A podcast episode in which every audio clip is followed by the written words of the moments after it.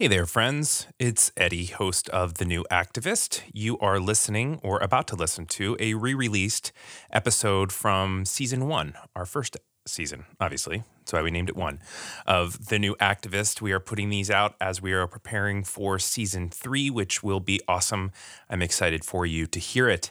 As a quick reminder, if you would please go to newactivist.is forward slash IJM and fill out that form. It is not a, you don't need to give money or anything, just fill out this form. It will send a letter to elected officials and it will be very helpful, not only in the work of IJM, but also in supporting this podcast. Thanks for doing that. Enjoy this episode. What time is it there? Is that what everybody asks? It is 11 o'clock, and yes. yes, every, everybody's unable to just do simple math or check Google, so they just ask you the time. this is Jeremy Courtney. He is the CEO of Preemptive Love Coalition, and he is in Iraq, a fact that apparently I am quite tickled by. He is our guest both this week and next week as we end season one with a special two part conversation. This is The New Activist.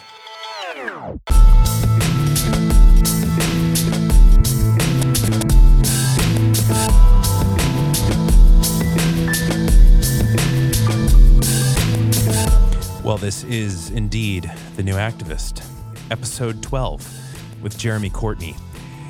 My name is Eddie. I am one of the hosts of this show, and what an honor it is to be here and to be a part of this conversation with you. You know, I recorded this episode back in September, actually, the day that the new activist launched, and uh, I had a miserable cold. You're going to hear me. I sound real, real nasally, and I had to edit out a lot of my coughing. But um, I was totally sick, and I was nervous about the show starting. But I was so excited because I knew that a conversation that was starting that day was going to end with this conversation with Jeremy. Jeremy and I have been friends for a while and have had many opportunities to sit down and chat and have good meals together. And in a lot of ways, his activism story is what inspired this show. Not Jeremy in particular, but more hearing his story over these lunches and hearing how he went from a, a, kid that grew up in Texas to a guy that is living with his family in Iraq and doing some incredible work. You're going to hear about it in a moment. Uh, I, I, was just enthralled by that person. And so uh, here he is. We're going to hear from Jeremy. We also put it at this time of year because we are shopping for the holidays. And I wanted you to know, before anything else, that if you go to preemptivelove.org, preemptivelove.org, and click on gift catalog, it's right there at the top, and you can buy gifts for people that were made by individuals who are refugees. And the stuff that they made is just beautiful. They have these candles, these beautiful sisterhood candles that I love. They've got this really delicately painted um, exterior, these votive candles. They've got this Kingsman charcoal soap. It's amazing stuff. So definitely buy that if you are still in need of some gifts for folks. Well, with no further ado, here is my conversation with Jeremy Courtney.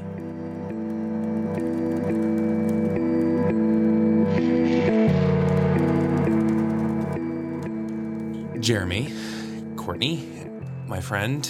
Um, I feel like I have to start with a really on the nose question, which I hate asking, but um, I, I, I think it's helpful for you to explain it. What is preemptive love and what do you do? Yeah, so um, I'll give you the the very concrete answer and then maybe a slightly more esoteric answer. The the very concrete answer is we are a humanitarian aid and development organization working in conflict zones around the world. One way we've been saying it recently is we're the first to go in and the last to say goodbye. Um, what we mean by that is we're, we're really trying to get to the edges of places where people are running away from violence, uh, in desperate need of emergency supplies like food and water, fleeing groups like ISIS. Um, so, in that way, we're the first to go in but we stick around. We're not just an aid organization. Uh, we're not off to the next thing. We're not chasing chaos around the world.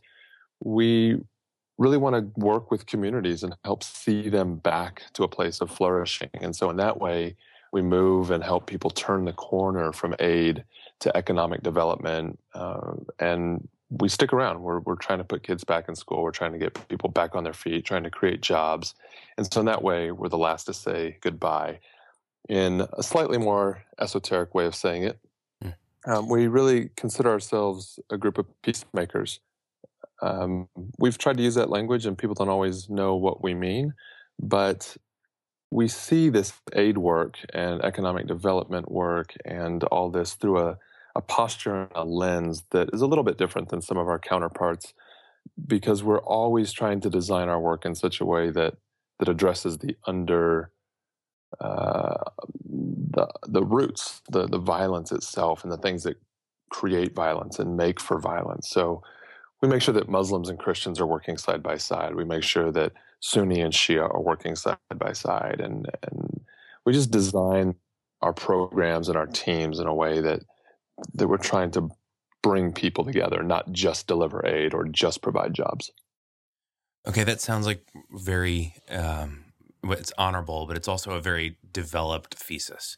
Like this is a this is this sounds like the result of a lot of thinking. I'm curious when preemptive love started what was the idea or has this always been the idea but but what was the idea when it started and how has it evolved yeah it's a great great observation and great question we were not this evolved when we started. Yeah. Um, it, it began really with me in iraq.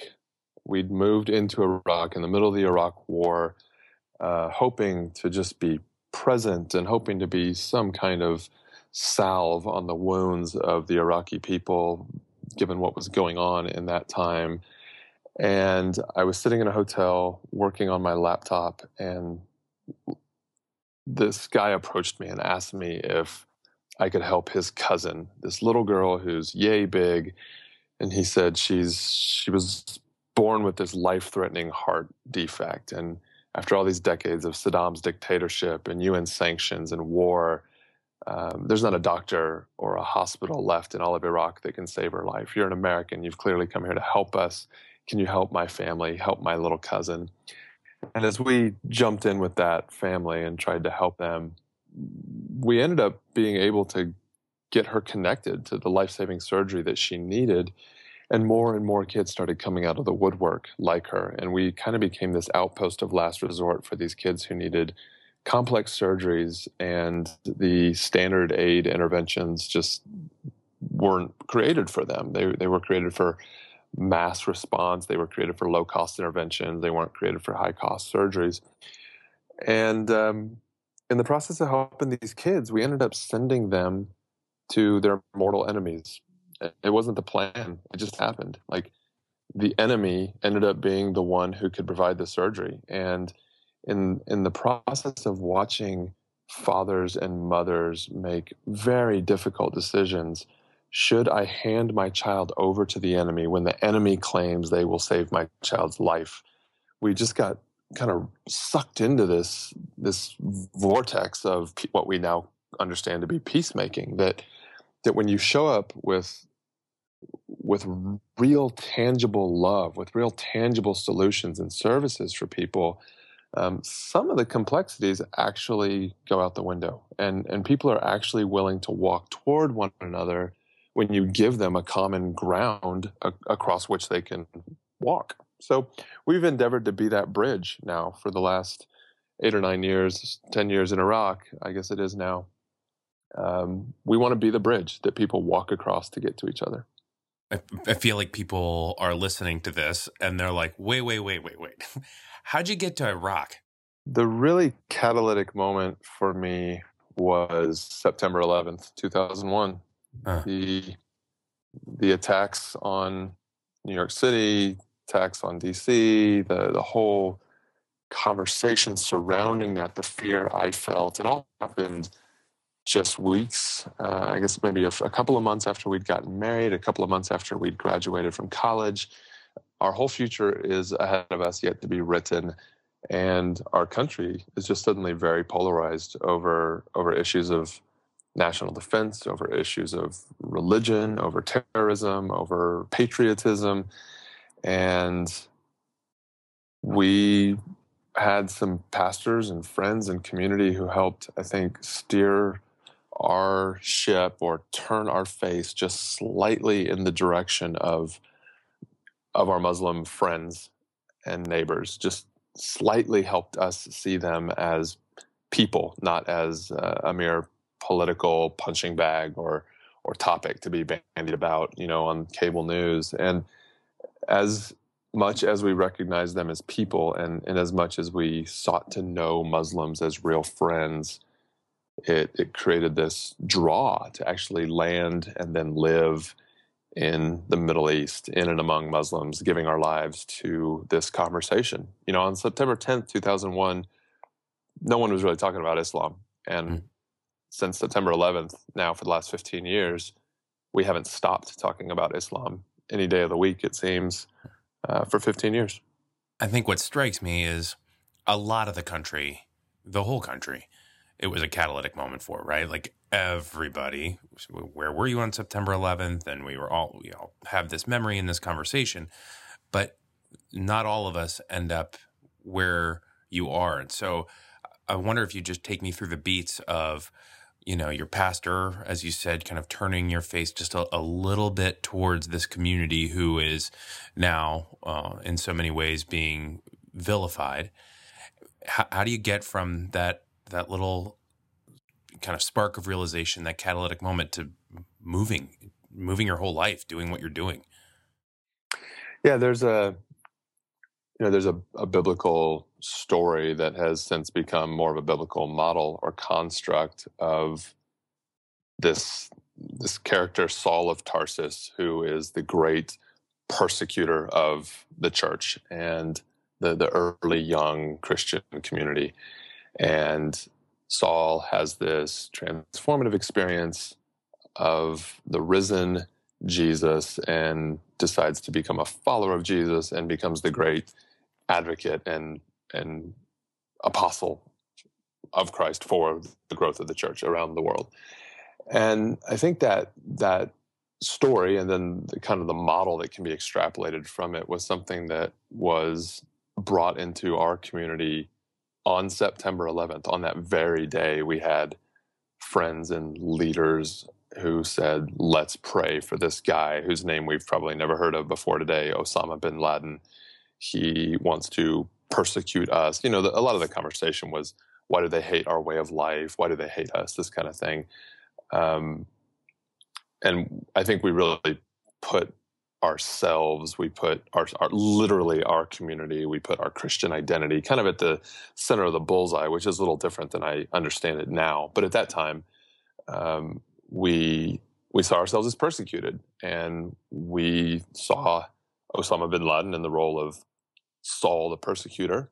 And if Saul could be changed by a by an experience of Jesus, then maybe Osama bin Laden could be as well. And so let's pray for him.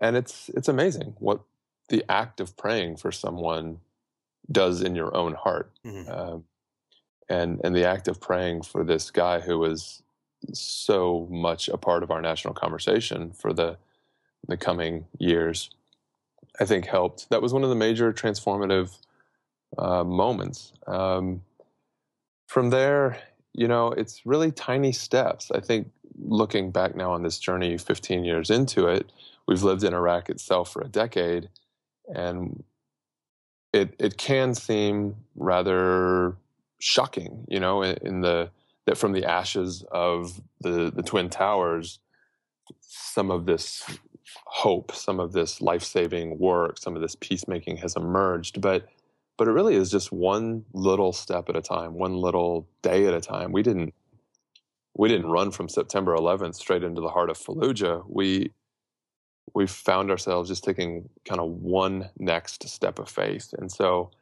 it was like trips to very easy to access, safe Muslim countries like Turkey, which were mind blowing for a lot of our friends at that time. Like that that anyone would go to a Muslim country after 9/11 was was mind blowing for some people. And and so what felt like a really big step at the time, I look back on now and, and realize, wow, that, that just really wasn't that big of a deal. But but at the time it seemed like a big deal. And and so on and so forth, you know. I saw. I mean, I think you just tweeted it that that you all were. Correct me if I'm wrong on this because I'm trying to remember a tweet, but you were feeding um, members of ISIS, and is that accurate? Yeah. So when you say it like that, that sounds a little uh, inter- that sounds a little shocking to say me. It, even, say but... it. Say it correctly. Say it the way I should say it because I, I, am not trying to be gotcha. I'm just struck by how. I mean, you and I have known each other for a long time, and this is, I think, the second or third time I've had the opportunity to interview you. And the first time it was about heart surgery. We were talking about kids getting heart surgery, and that was. Uh, I felt like it was uh, easy to wrap my uh, my head around, my heart around, my philosophy around. Um, but as you've grown, you continue to push. I think, um, I think you push the envelope in a in a really positive way of who is your neighbor, and what what what person isn't your neighbor. And the answer, I guess, is nobody. I mean, like everyone is That's our neighbor, right. and so you continue to push that envelope. Um, and so so explain to me how I should have asked that question about the tweet that I saw. What were you doing and what was preemptive love doing to to love to love your neighbor?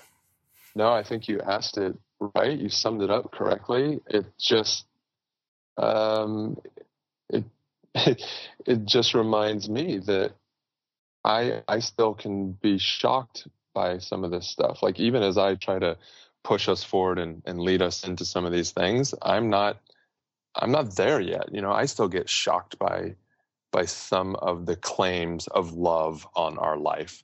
Uh, we have, in fact, fed ISIS members. Now, in this case, they were they were ISIS criminals, known ISIS convicts, murderers who were internet famous here in Iraq for some of the the murder videos that they've put out, the macabre war propaganda that they've put out, and our work on the front lines in Fallujah had us running toward the conflict as everyone else was running away. We were the only organization, uh, international organization in the entire world to work inside the Fallujah militarized zone, uh, as far as we have been told. And we started I mean, one of the things that we noticed across the board in our work in Fallujah as the town was being liberated from ISIS control is where are all the men? And the men were being rounded up one by one by one and passed through these security protocols. And known convicts were getting put in a certain area, and um, suspects were getting put in another area. And if you made it through the rigorous screening process and could come out without any kind of suspicion whatsoever, uh, then you might be allowed to go live in a tent in the 130 degree heat in the desert. So the the makeshift prison camps were filling up fairly quickly with men over the age of 12 and we started asking questions about how these men were being treated uh, you know the camps weren't being fed.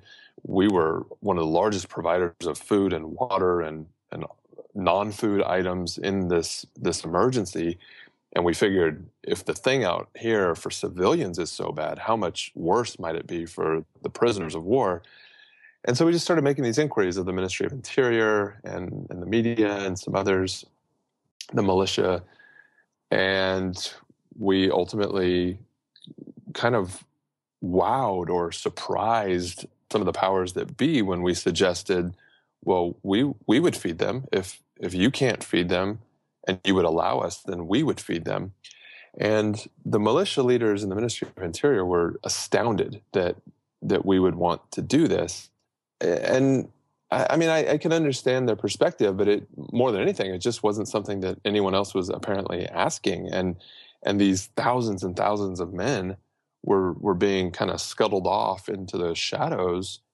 And i mean it's a known fact all over the world one of the best ways to radicalize anyone whether you're talking about islamist radicalization or gang membership or anything like that is throw them in a prison yard together and and treat them like animals and you're guaranteed to radicalize more of these guys. Mm. and we just wanted to do whatever we could to disrupt the system. And and for a moment help humanize this situation. And so we showed up with a bunch of food and fresh underwear and fresh clothes and toothbrushes and and uh, did our best to just treat these guys like brothers.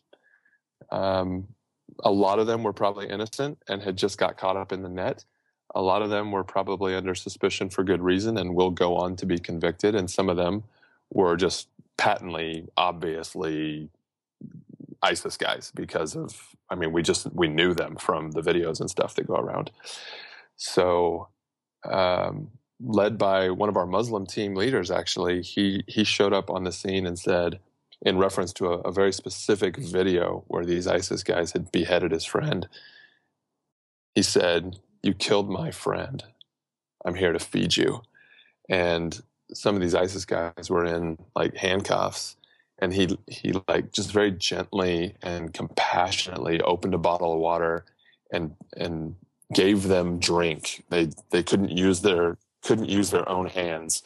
And you know, this was not at our instruction. This was not like Jeremy, the pure Christian, telling our my Muslim staff what to do. This was this was really born out of their own heart and out of their own love and their own character and, and so this, this idea of loving your enemies, this idea of crossing enemy lines is something that we didn't come up with, but we're, we're committed to continue to live into. And sometimes we're leading the way, sometimes our Muslim staff is leading the way, but we, we continue to learn from each other and grow together. That is where we will pause this week because I think it is enough for us, and for me at least, not just to think about if I would love my enemies, because that's hard enough to love your enemies, but would I also give them water? Do I love them that much? Would I even go into the places where they live? I, you know, I've said this before, I hope I would. Anyhow, if you would like to learn more about Preemptive Love, go to preemptivelove.org. If you want to chat with Jeremy, he is quite active on Twitter. At jcourt is his Twitter bio. And of course, all of this information, as well as every link that I talk about during the show, is available on our episode page, newactivist.is, newactivist.is. And we are also on social media. Both Facebook and Twitter are both New Activist Is. The New Activist is presented by International Justice Mission. IJM is working to end slavery in our lifetime and won't stop until all are free. If you would like to learn more about the work of IJM and if you would like to join with us in that work, go to ijm.org forward slash careers. It's actually a really informative webpage for what it's worth. It's got uh, just a lot of great information about how we do what we do. Um, but also, the career section is wonderful because we are looking for folks, people just like you, to help us in ending slavery. The music for today's show was composed by Ether. You can hear more of his music at soundcloud.com forward slash ether. And with that, we go back into the world. On behalf of my colleagues at International Justice Mission, as well as Jeremy Courtney, I am Eddie Kaufholz. Take care, friends.